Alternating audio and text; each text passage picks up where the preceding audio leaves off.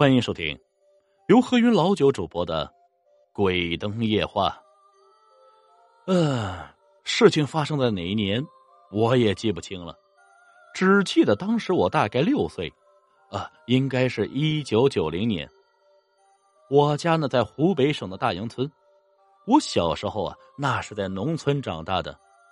原本我家是是和奶奶还有二叔家住在一起，由于妈妈和奶奶是经常吵架。这后来没办法，我们一家搬了出来，这搬到了河对岸的一所废弃小学。这整个学校啊，只有我们一家住在里面。学校的校舍门前呢，这种了很多年份很长的梧桐树，一棵可是又高又大。一到晚上，我就感觉是阴森森的。更要命的是啊，那时候的厕所都建在房子外面，我家也不例外呀。那是个夏天的晚上，可能是因为晚上西瓜吃多了，这睡到半夜被尿给憋醒。我睡眼朦胧的打开房门，走到了梧桐树下小便。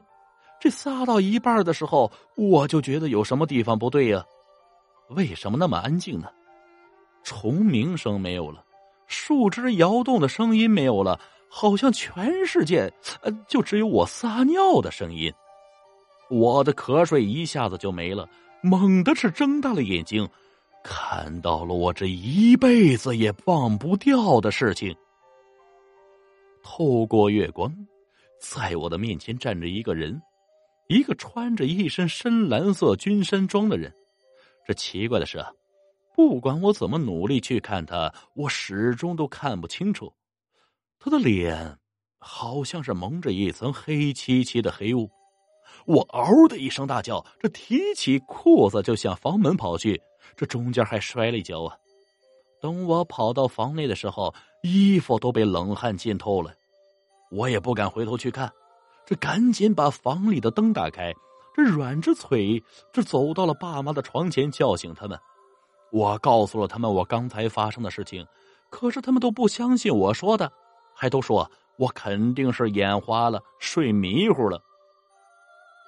我也不敢去我的床上睡呀，那天晚上是和我爸爸妈妈挤在一起睡的。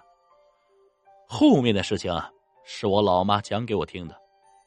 那天晚上睡到天快亮的时候，我就开始发高烧，浑身是又红又烫，这嘴巴一个劲儿说胡话，人都给烧迷糊了。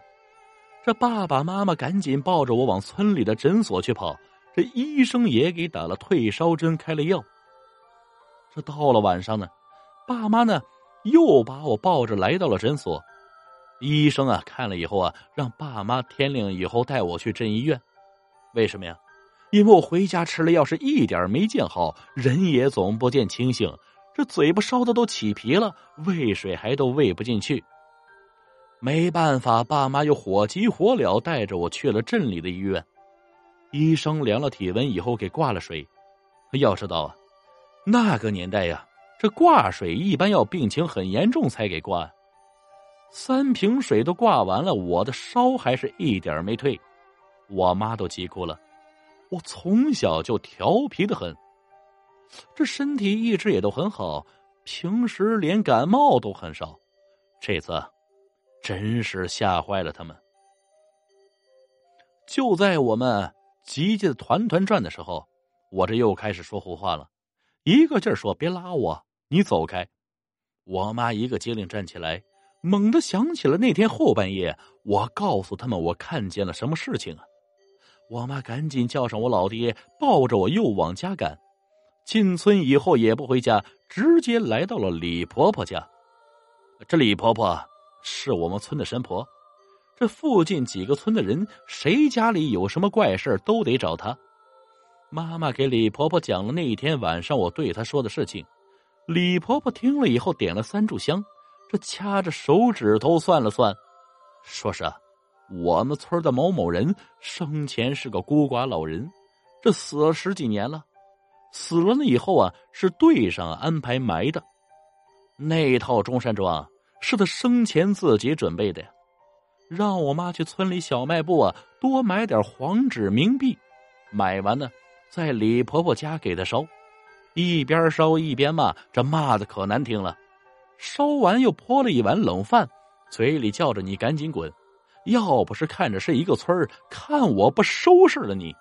你要是再敢出来吓唬玩儿，我让人给你坟都扒了。”这完了，又转过头对我妈说：“怎么不相信孩子的话呀？这种话是宁可信其有，不可信其无。这我要是再给耽搁下去，可就真危险了呀！”后来我妈是一个劲儿反省啊，李婆婆呢又给烧了一张符纸在茶水杯子里喂我喝了几口，然后啊让我爸带着我回家睡了一觉，这就没事了。这说来也奇怪，那天我睡到半夜，烧就退了，天亮以后人也醒了，这吃了碗稀饭以后，这活蹦乱跳跑去玩去了。嘿，这件事情以后啊。